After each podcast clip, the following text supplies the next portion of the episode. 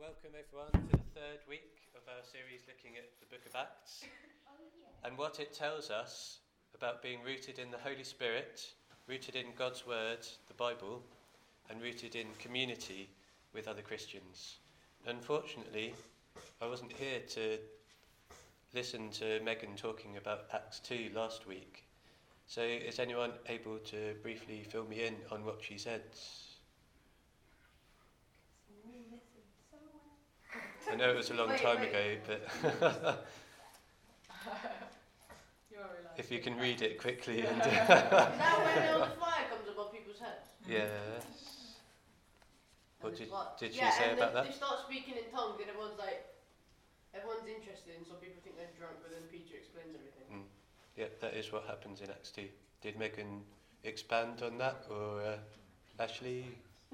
Can you Um, remember? yeah, so she walked us through chapters 1 and 2 and what happened and what Gavin's told us Yeah. um, and made some observations along the way. Okay, cool. Well, I'm going to be building on what she talked about, looking at Acts 4.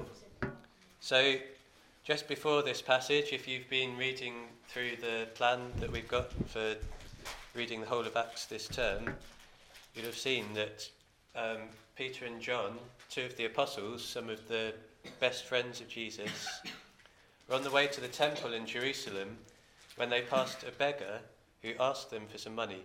And instead of giving them the money, they told him to walk in Jesus' name. And amazingly, he got up and he started not only walking, but running and jumping and praising the Lord. And this was for the first time in his life.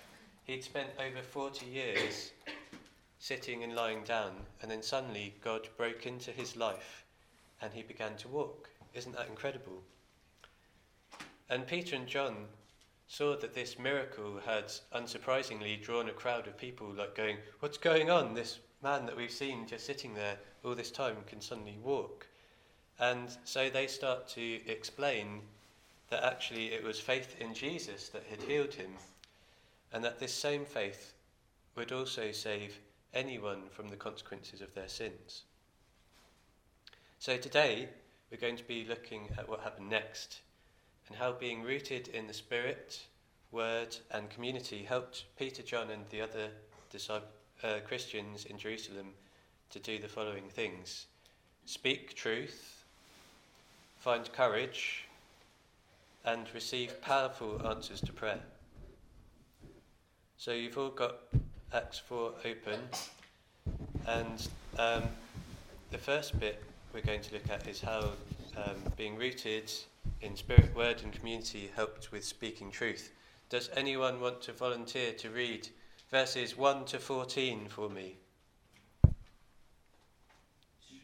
Yeah, go on. Thank you. While Peter and John were speaking to the people, Jewish priest, the captain of the soldier, the guard, the temple, and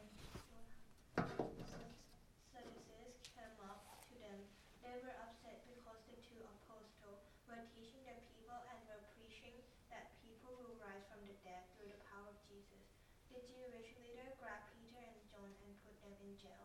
Since it was already night, they kept them in jail until the next day. But many of those who had heard Peter and John preach believed the things they said. There were now about 5,000 in the group of believers. The next day, the Jewish rulers, the Jewish elders, and the teachers of the law met in Jerusalem.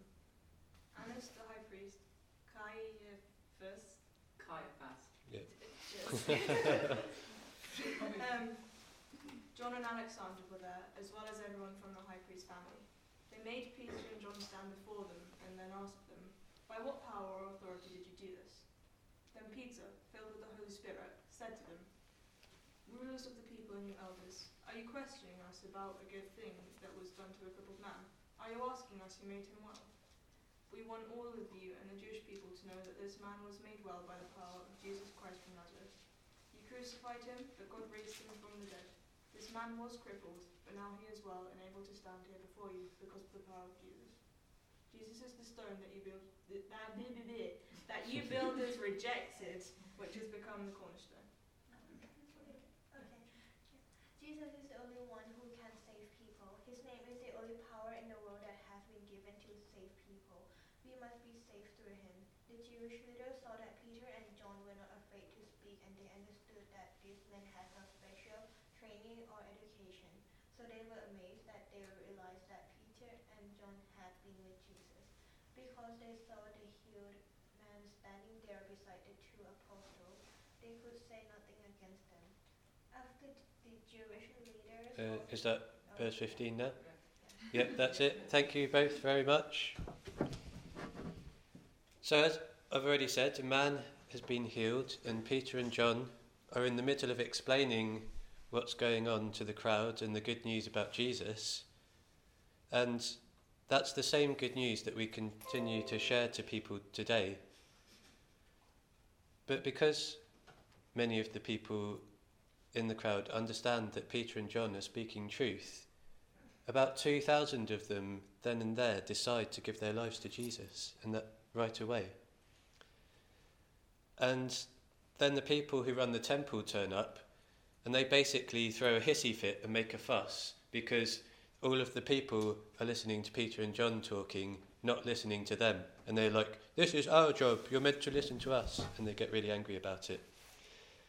But so what they do is they arrest Peter and John, throw them in jail overnight, and then haul them in front of the court to ask them what they think they're up to. T- stealing our jobs, disgraceful. And Peter then proceeds to speak truth to them so powerfully that even the greatest thinkers and speakers in the whole country at the time were reduced to silence because there was nothing that they could say that wouldn't be just an obvious load of old rubbish. So, how did Peter and John come to speak such powerful truth that thousands of people respond with faith? And the equivalent of university professors, lawyers, and politicians are struck dumb. Was it because they were super clever and were able to come up with stunningly well argued and faultle- faultlessly backed up responses to every question?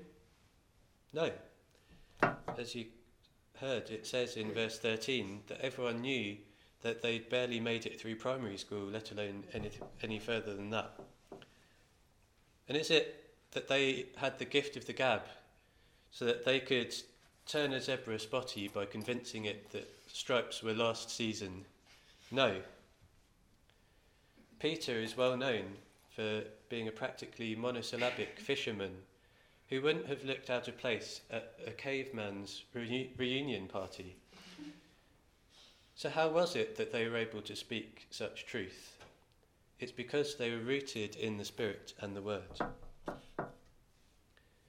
In verse 8, it explicitly says that Peter spoke whilst filled with the Spirit. And Jesus himself told them in advance about exactly this situation. He said, On my account, you will be brought before the governors and kings as witnesses to them and to the Gentiles, that means non Jewish people. But when they arrest you, do not worry about what to say or how to say it.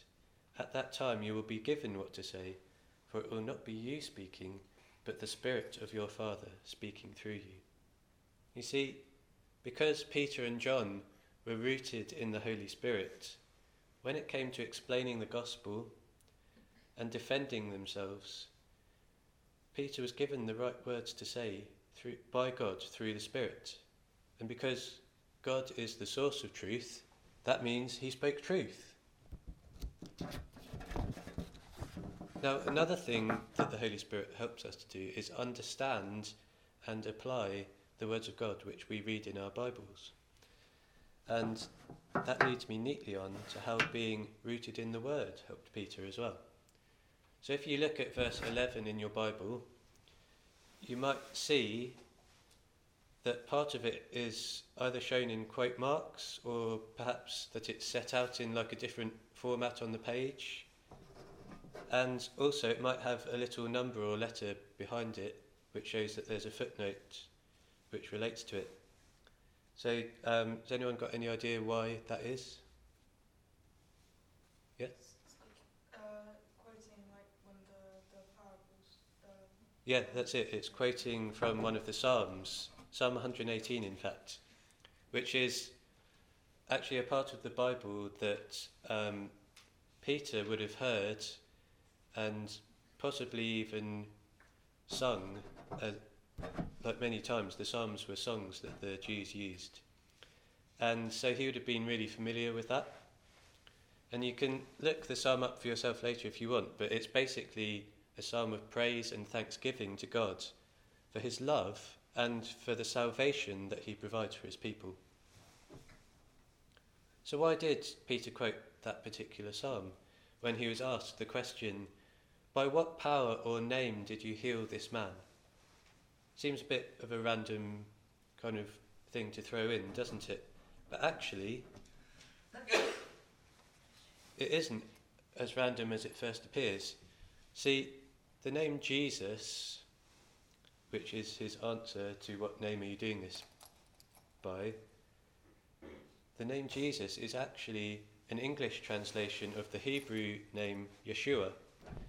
And in those days, all names had a meaning. They weren't just like, um, you know, what you called people. You were expected to kind of like be that name as well. And so, like a bit like um, grace is not just Grace's name, but it's also one of the virtues. Uh, in those days, Yeshua, Jesus, meant salvation, help, and also quite a few other things that we associate with Jesus now. So when Peter was asked, In what name the Holy Spirit instantly put him in mind of Psalm 118, which says, This is the gate of the Lord through which the righteous may enter. I will give you thanks, for you answered me. You have become my Yeshua, my Jesus, my salvation. You have become my salvation. The stone the builders rejected has become the cornerstone. So the Spirit reminded him that Jesus had called himself the gate which lets people into the kingdom. But it was only because Peter had learnt from the Bible and from Jesus, whose words were then written down in the Bible later on. It's only because Peter had become rooted in the Word that the Spirit was able to bring um, this psalm to his mind and enable him to speak truth into the situation to the chief priests. So, whilst I haven't yet been arrested and hauled before a court to explain why I'm preaching the gospel and healing people willy nilly, well, pray God that one day I am, but um, I haven't yet. There have been many occasions when being rooted in the Spirit and in the Word have enabled me to speak truth into a situation. And sometimes it can be as simple as reading a passage from the Bible in the morning and then seemingly forgetting it to all intents and purposes, only for then later on I'm having a conversation with someone and the Spirit brings it back to mind again. And it's just so relevant to what we're talking about, and it enables me to to either point them to the passage or just to speak truth based on that passage which then has an impact on them. And that might sometimes that just gives encouragement to people where they were feeling hopeless before. Um, it has caused me or others to change our minds about um, what to do in this situation. And sometimes it's just um, like brings joy and causes us to worship and have greater faith. And all of these are what God wants to bring in this situation. And the thing is that you can do this too. If you speak truth when rooted in the Spirit and in the Word, you'll see all of those things that I've mentioned happen and more. You might even, like Peter and John, see thousands of people coming to faith. Honestly. So, next, we're going to look at how being rooted in spirit, word, and community, help us to find courage. Because it's all very well being able to speak truth, but if you are too afraid to open your mouth, then that's not going to get very far, is it? So, um, does anyone like to read verses 13 to 22 or a bit of them? Someone over here, maybe. Sure. 13. Yeah. I- I've got a different Bible to everyone else, I think, Oh. so it might be valuable. That'd be exciting. um, when they saw the courage of Peter and John, they realised that they were unschooled. Unschooled. Unschooled. Uneducated. Uh, yeah, Yeah. unschooled. Ordinary men, they were ordinary men. They were astonished and they took note that these men had been with Jesus. But since they could see the man who had been healed standing there with them, there was no nothing they could say. So they ordered them to withdraw from the San Sanhedrin. Sanhedrin, um, and they conferred together. What are we going to do with these men? They asked.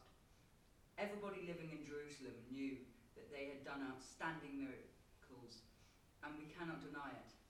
But to stop this thing from spreading any further among the people, we must warn these men to speak no longer to anyone in his name. In this name. Then they called them in again, and they commanded them not to speak or teach at all in the name of Jesus. But Peter and John replied, Judge for yourself whether it is right in God's sight to obey you rather than God, for we cannot help speaking about what we have seen and heard. After further threats, they let them go. They could just not decide how to punish them because all the people were praising God for what had happened.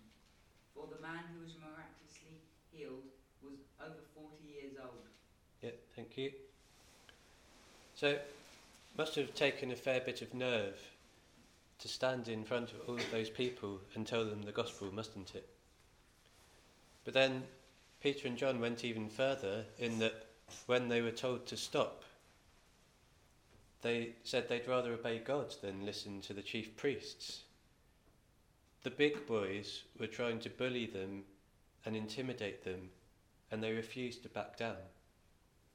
Imagine if you had to stand in front of a panel which was made up of your headmaster, the deputy head, your head of year, the head prefects, and the local chief of police, and they ask you a question, you answer it, and then they tell you that you're wrong. Would you have the nerve to answer back to them and say, no, it's right? So, where did Peter and John get this courage from? Were they just naturally brave men who laughed in the face of danger and never backed down from a fight? No. These were the same guys who had run away when Jesus was arrested and had pretended that they didn't know him when a little serving girl asked them because they were afraid that they would get arrested and hurt too. They were naturally cowards, and it was only because they were rooted in the Spirit, Word, and community that they were able to stand up to the chief priests like they did. So, first of all, let's look at community because I haven't mentioned that yet. And you'll have noticed that John is there, not really saying very much. Peter's doing all the talking, isn't he? But I think John is still playing a really important role, actually. Because imagine if Peter had been locked in a cell in solitary confinement all night and then dragged in front of the chief priests alone. Doing the right thing, like they did in this passage, was hard enough with John there as well, riding shotgun, praying and worshipping with him when they're in prison, comforting him with his presence, and giving him a, a nod, go ahead, when um, to encourage him that he's doing the right thing. It was hard enough when he was in community with John, but it would have been so much harder to find the courage if he'd been alone, wouldn't it? And that's why it's important to spend time with and to do stuff with other Christians, because they strengthen our faith and confirm to us when we're doing God's work. Secondly, being rooted in God's word would have given them the courage that they were doing the right thing too. They would have known, for example, that the fear of the Lord is the beginning of wisdom. And this would have helped them to realise that no matter what the chief priests threatened them with, it just didn't compare to God's power. And those of you in the 15s to 18s who are at New Day would have heard some talks by Andrew Wilson that were about the fear of God, and they were really good. So I recommend checking them out. You can download them and listen to them. And but one thing that he said, which I found really helpful, is that if you're with the scariest thing around, then you don't need to be scared of anything else. And if you are a Christian, you are with God. And He's the biggest, most powerful being in existence. And when you're rooted in His Word, in the Bible, that helps you to understand His character and all about Him much better. And it helps to put everything else into the proper perspective. And then, just quickly on being rooted in the Spirit, that is, being with God, Him living inside of you, also gives us courage because, as Jesus said, the Spirit is our helper and our strengthener, an emotional strength is courage. So, I'm not naturally a particularly courageous person. When I was your guys' age, if someone had asked me to stand up and do this, I'd have run away. I wasn't up for that at all. And um, I've struggled to talk about my faith or tell the gospel to people one on one just because I'm afraid of how they'll react and so on. But as I've become more rooted in the Spirit, drawing strength and reassurance from Him, more rooted in the words, understanding who God is better and that He is with me, and more rooted in community, receiving encouragement from others to do the right thing and to persevere in doing that as well, I found that I am able to do those things more and more. And I trust that as you become rooted in, more rooted in spirit, word, and community, you too will find the courage to do the things that God asks you to do. So, the last thing we're going to look at how being rooted in spirit, word, and community help us receive powerful answers to prayer. So, last reading, who wants to do verses 23 to 31? Someone who hasn't done it yet. Kevin? Thank you. Wait, where? 23 to 31. Uh,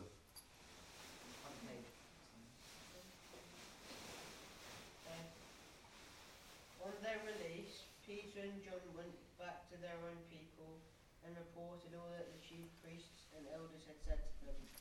When they heard this, they praised, they raised their voices together in prayer to God.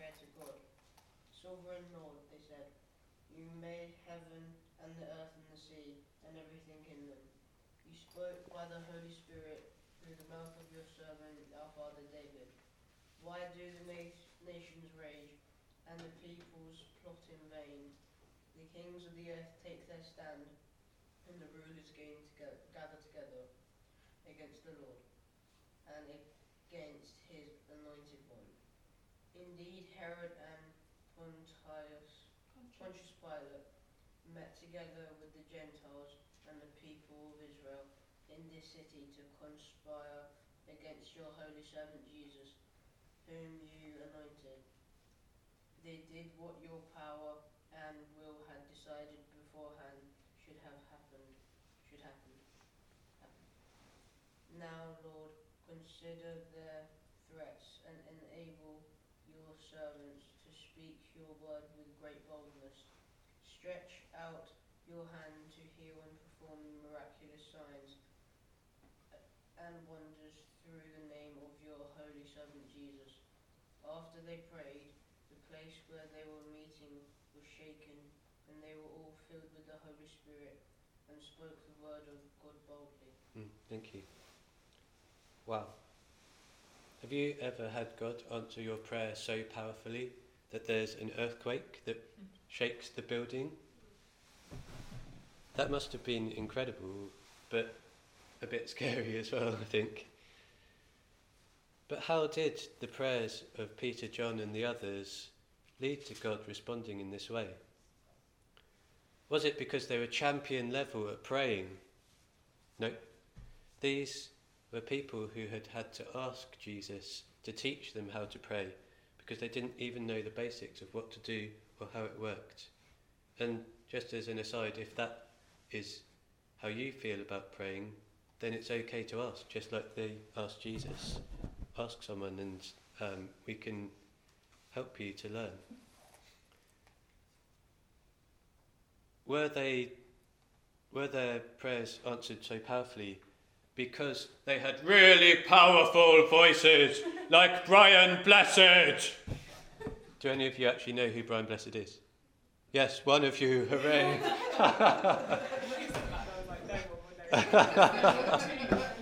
Never mind. He sounds a bit like I just did, maybe. But not even Brian's voice is so loud that it will cause a mini earthquake. Seriously. No. The reason their prayers were answered so powerfully by God is that they were rooted in spirit, word, and community. And now I found it interesting that Peter and John went straight to the other disciples when they were released in order to pray because don't know about you, but after a night in prison, I'd have probably like gone home for a bite to eat, a shower, and a bit of a sleep at the very least before I went and talked to anyone else about it. But I think that because they were rooted in the Holy Spirit, they knew that in order for God to answer their prayers powerfully, they needed to strike while the iron was hot and pray immediately rather than wait. And because they were rooted in the community of believers in Jesus, they knew that for God to answer their prayers powerfully, it was important to pray with other people as well as on their own. Jesus said, Truly I tell you, whatever you bind on earth will be bound in heaven, and whatever you loose on earth will be loosed in heaven. Again, truly I tell you that if two of you on earth agree about anything they ask for, it will be done for them by my Father in heaven. For where two or three gather in my name, there I am with them. So, if God will do what two or three ask of him, how much more will he answer our prayers if ten, twenty, or a hundred or more ask him to do something? And what about being rooted in the Word? How did that help Peter and John and the rest of them to pray prayers that God answered powerfully? Well, first, it helped them to understand that they were caught up in God's big story, his big story of salvation, and that the things that were happening to them were all part of his plan. And they show this understanding actually in the passage that Calvin just read by giving a little mini summary of the story of salvation and quote another psalm to back it up, just like Peter did earlier. Secondly, it helps them to understand what God's will is for them and to ask Him to help them to do that will, because that means that they know that He'll respond. It's something that He wants as well, anyway. So, um, you know, the best way to pray is to ask God to do something that He wants to do anyway. They realised that them spreading the good news about Jesus was a continuation of God's plan. So they were able to ask him in the safe knowledge that he would definitely act. And finally, it helped them understand God's character, so they could ask him to do the things that he delights in doing healing, saving people, and other amazing signs to show his power and glory. Now, instead of me telling you about how God has powerfully answered my prayers, we're just going to give it a go for ourselves. And just like Peter, John, and the disciples did back then, we are going to strike while the iron is hot and pray now, empowered by the faith that the Spirit has given us from hearing uh, what he did through the disciples back then in Acts and um, faith that he will act through us just as he acted through them. So we're going to pray from a place of being rooted in God's word, knowing his character, his plans, and who we are in Jesus. And we're going to pray in community because there's way more than two or three of us here. And so we can be expectant to see God powerfully answer our prayers, whether that's immediately, like when he shook the room that they were in, or the building, or if it's over the coming days and weeks, like when he filled them with the Spirit and enabled them to speak his word boldly, as they had asked him to. So I'm just going to hand over to Naomi, who's going to come up and explain how we're going to do this.